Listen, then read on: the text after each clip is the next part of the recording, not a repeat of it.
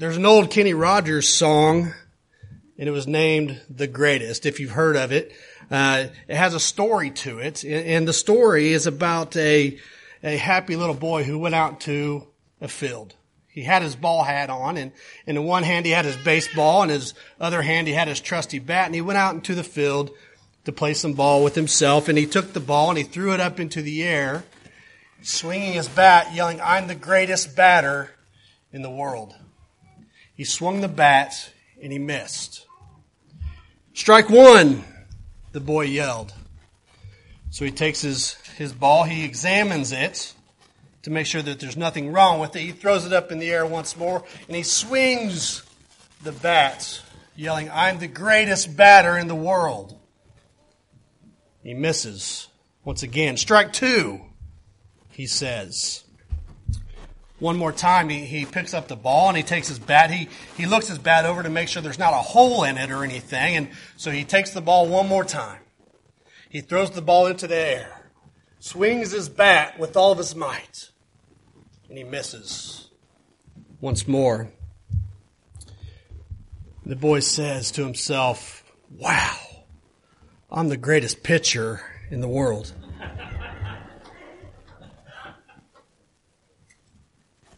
Today is the first Sunday of 2020. And as we look back over the last 12 months, I'm not sure that whether most of you would consider yourselves to be batters or pitchers. But one thing is for sure is that we have all struck out from time to time. So I guess it's a good thing that we have this opportunity today in 2020 to start fresh and to start new. Boys and girls will be heading back to school tomorrow, and, and our young people are headed back to college to, to get started. And, and the uh, celebrations of the holidays are, are past us, and, and most of us adults have gone back to our jobs and, and begin our activities of the new year. And as we anticipate the next 12 months, some of us here this morning, we may be looking forward to what each day will bring. While others of us might be filled with dread, worried about this year and, and what this year is going to bring, and that it may be worse than the last. Like that little boy with his baseball and his baseball bat, I would suggest that our attitudes would make all of the difference in the world for this coming year. It's how we react to its events that will largely determine whether this year is going to be a year of victory or a year of defeats. If you have your Bibles this morning, I'd like to hold in waiting. We'll be in the book of Philippians, chapter 3. Philippians chapter 3, and, and we'll be reading verses 12 through 16 together. Apostle Paul, he was never one to let circumstances conquer him. Rather, with the help of God, he was determined to win over the victor's crown. And as we read together this morning, Philippians 3, listen to the attitude of Paul as it shines through in these words. Philippians 3, 12 through 16. I'll be reading from the English Standard Version this morning. It says, Now that I have already obtained this, or am already perfect, but I press on to make it my own, because Christ Jesus has made me his own. Brothers, I do not consider that I have made it my own. But one thing I do, forgetting what lies behind and struggling forward to what lies ahead. I press on toward the goal for the prize of the upward call of God in Christ Jesus. Let those of us who are mature think this way, and if anyone thinks otherwise, God will reveal that also to you. Only let us hold true to what we have attained. Paul's personality here, I, I, think it's really shining through in these verses. And with these thoughts, Paul lays out some principles concerning our attitudes that we can carry with us into this new year. And the first of those principles is forgetting your past. We have to forget our past moving into this new year as we start over. At the end of verse 13, Paul said, forgetting what lies behind and straining forward to what lies ahead.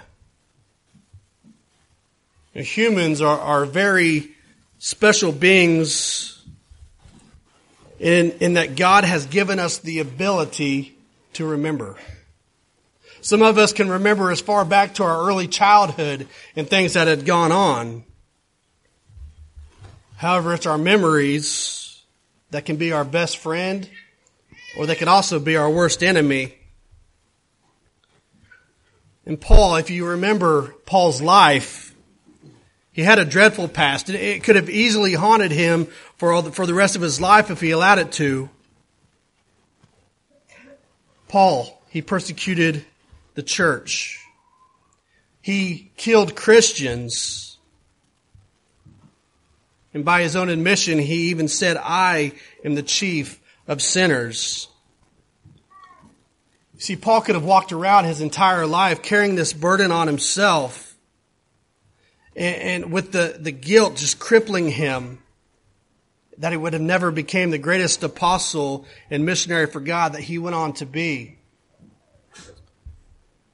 And I think that many people tend to dwell on their past failures, on their mistakes that they've made in life, and on their sins so much that they become spiritually paralyzed. They're unable to live productively for God. But Paul is telling us here that we can turn our past sins and failures over to God, and then we can start moving forward to what lies ahead. Someone once said that our greatest glory is not in never failing, but in rising every time we fall. We fall. And we've failed many times throughout our life, although we may not specifically remember it. We fell down the first time that we ever tried to walk.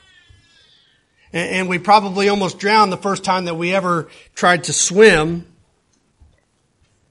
Babe Ruth. He struck out 1,330 times, but he also hit 714 home runs.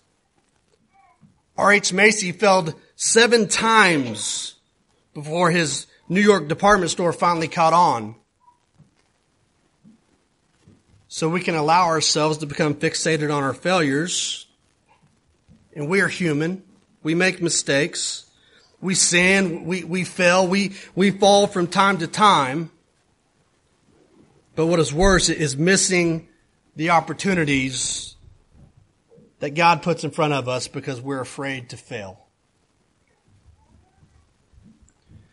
In a Nike advertisement some time ago, a voice came over the television saying this. It said, I've missed more than 9,000 shots in my career. I've lost almost 300 games. 26 times I've been trusted to take the game winning shot and I, and missed. I've failed over and over and over again in my life. And this is why I succeed. Those words were spoken by the, the great Michael Jordan. And by most standards, the greatest basketball player to ever play the game of basketball. God once told the prophet Jeremiah that he would one day establish a new covenant with the children of Israel. And when, and when he did, he said, I will forgive their iniquity and their sin I will remember no more. That covenant was established when Jesus Christ died on the cross. And since that day, God's forgiveness is so complete that it's forgetfulness. What I'm saying by that is that we've been washed by the blood of Christ.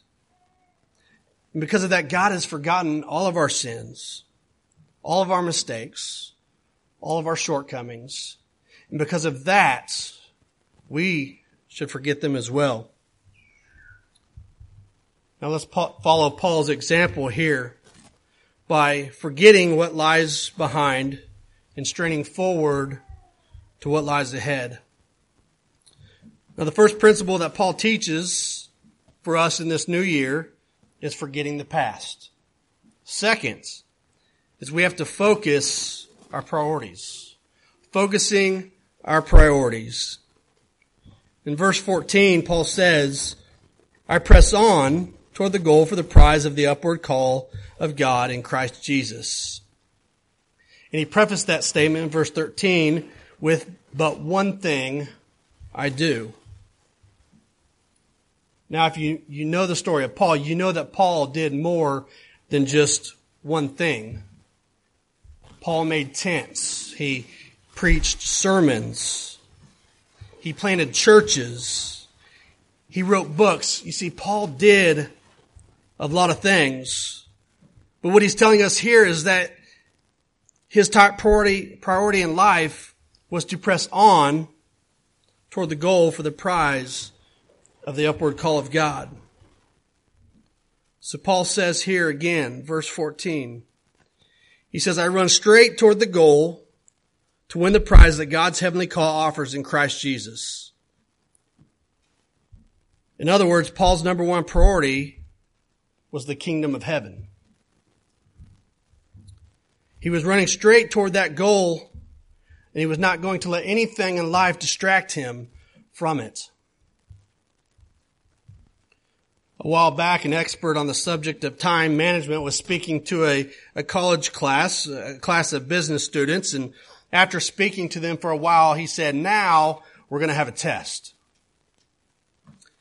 So he pulled out a one gallon wide mouth mason jar and he took that jar and he began to take a bunch of rocks from under the table, size of about tennis balls. He began to easily put each one of those rocks inside that jar until the jar was full.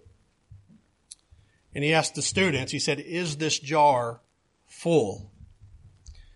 Everyone in the class said, yes, the jar is full.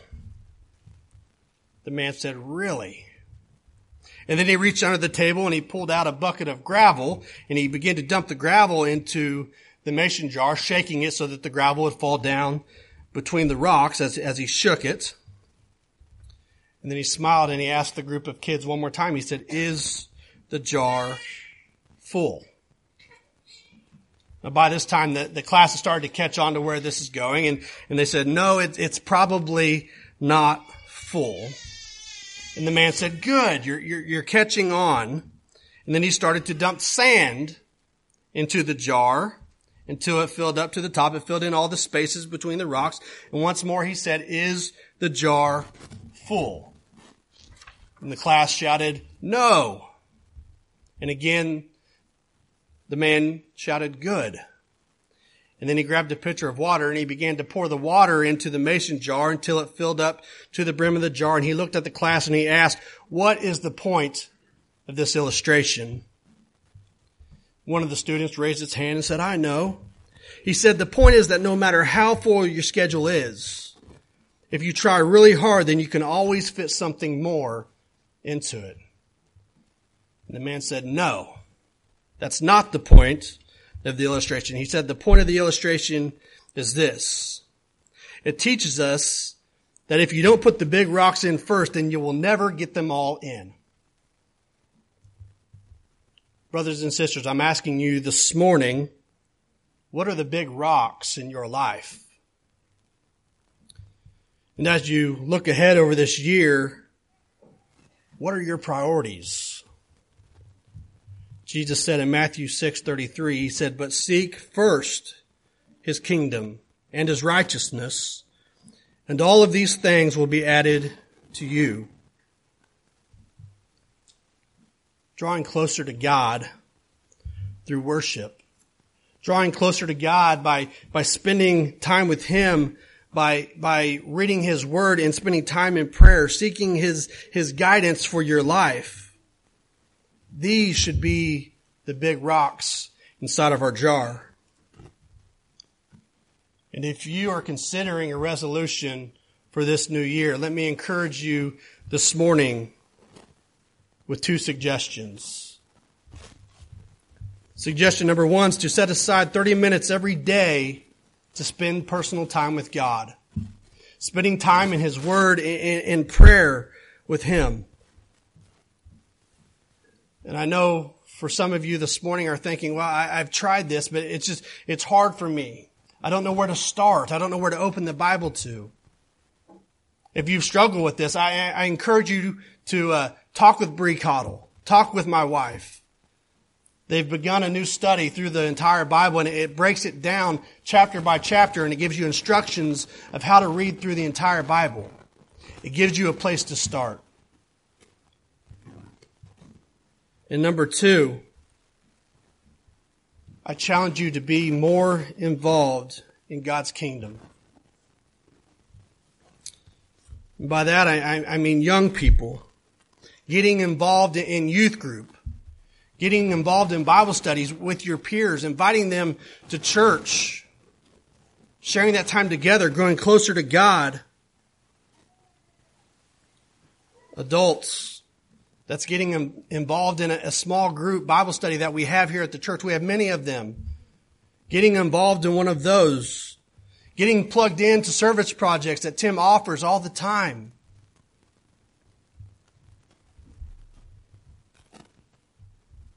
It's a sad and, and persistent fact that many Christians don't make the kingdom a priority in their lives. And I'm not preaching at you. Let me get that straight this morning. I'm preaching to myself.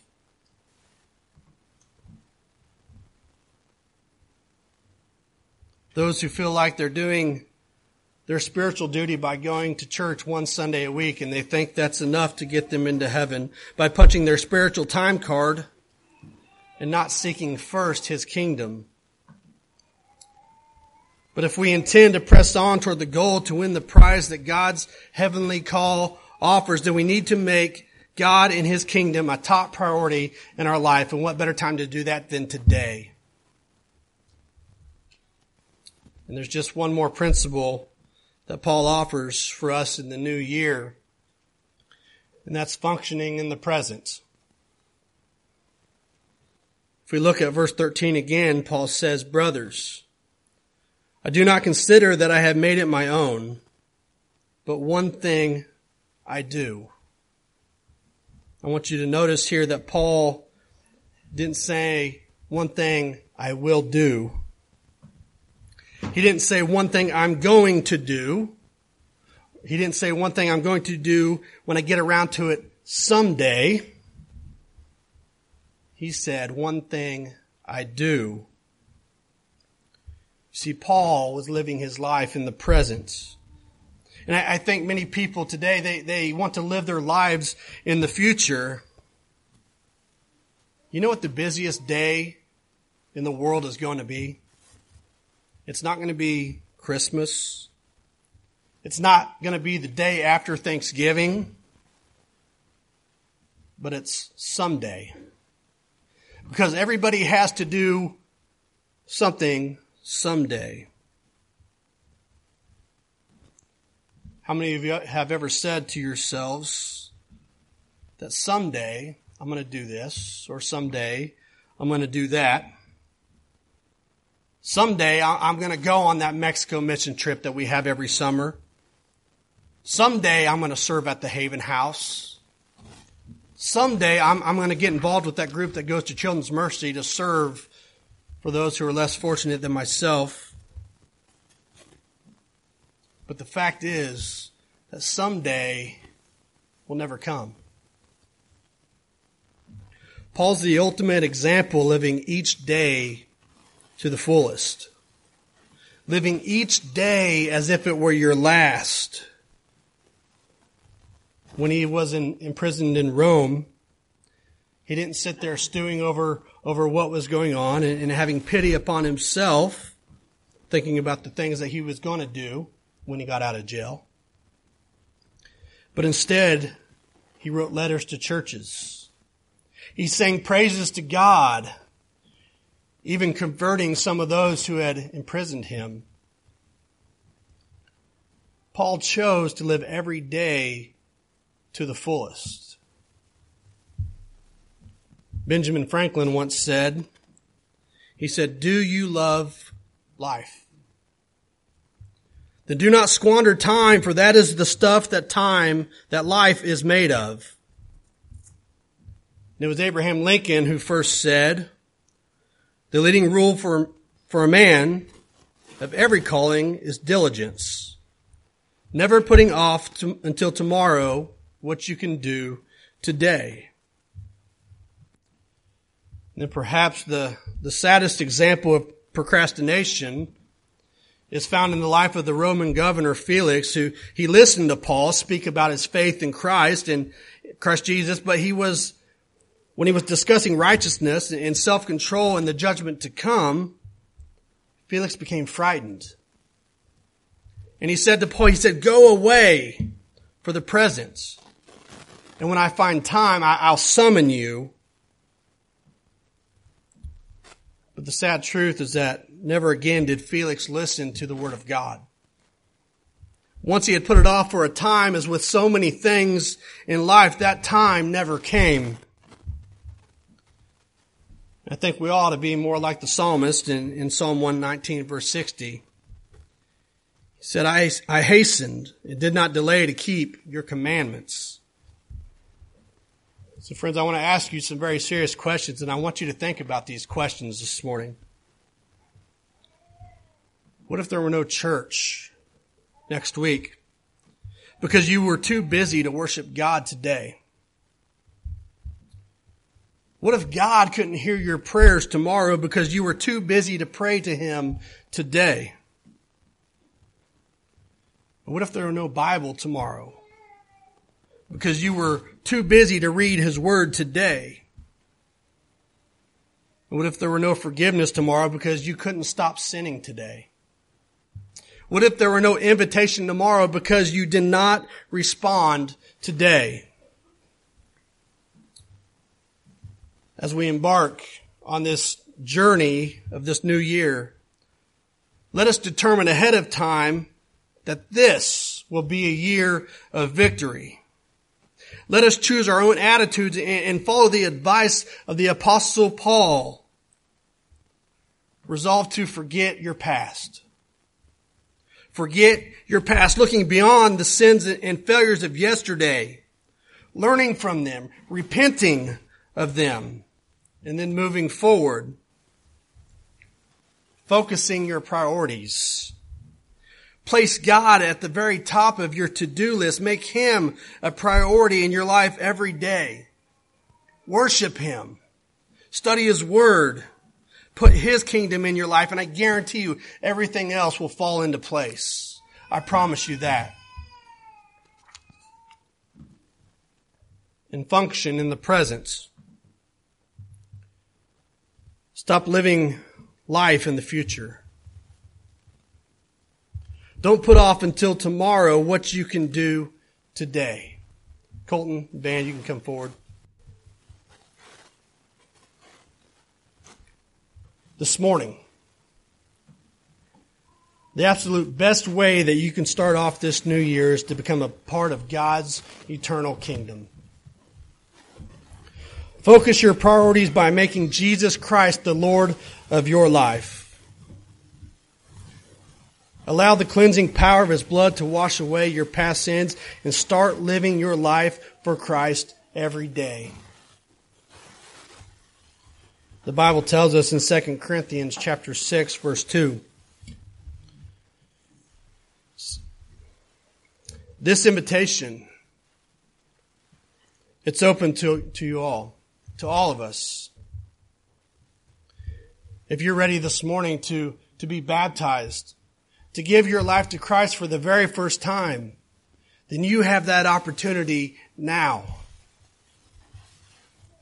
But if, if you're already a Christian, if you've already made that step to accept Christ into your life, but you just need a fresh start.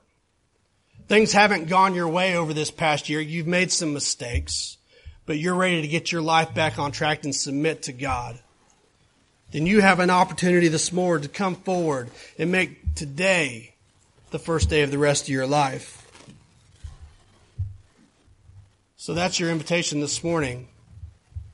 Are you going to accept God's call? Are you going to keep living your life the way that you've been living all year? You have an opportunity today to start over for God as we stand and sing. Let's stand and I'll close us in a word of prayer.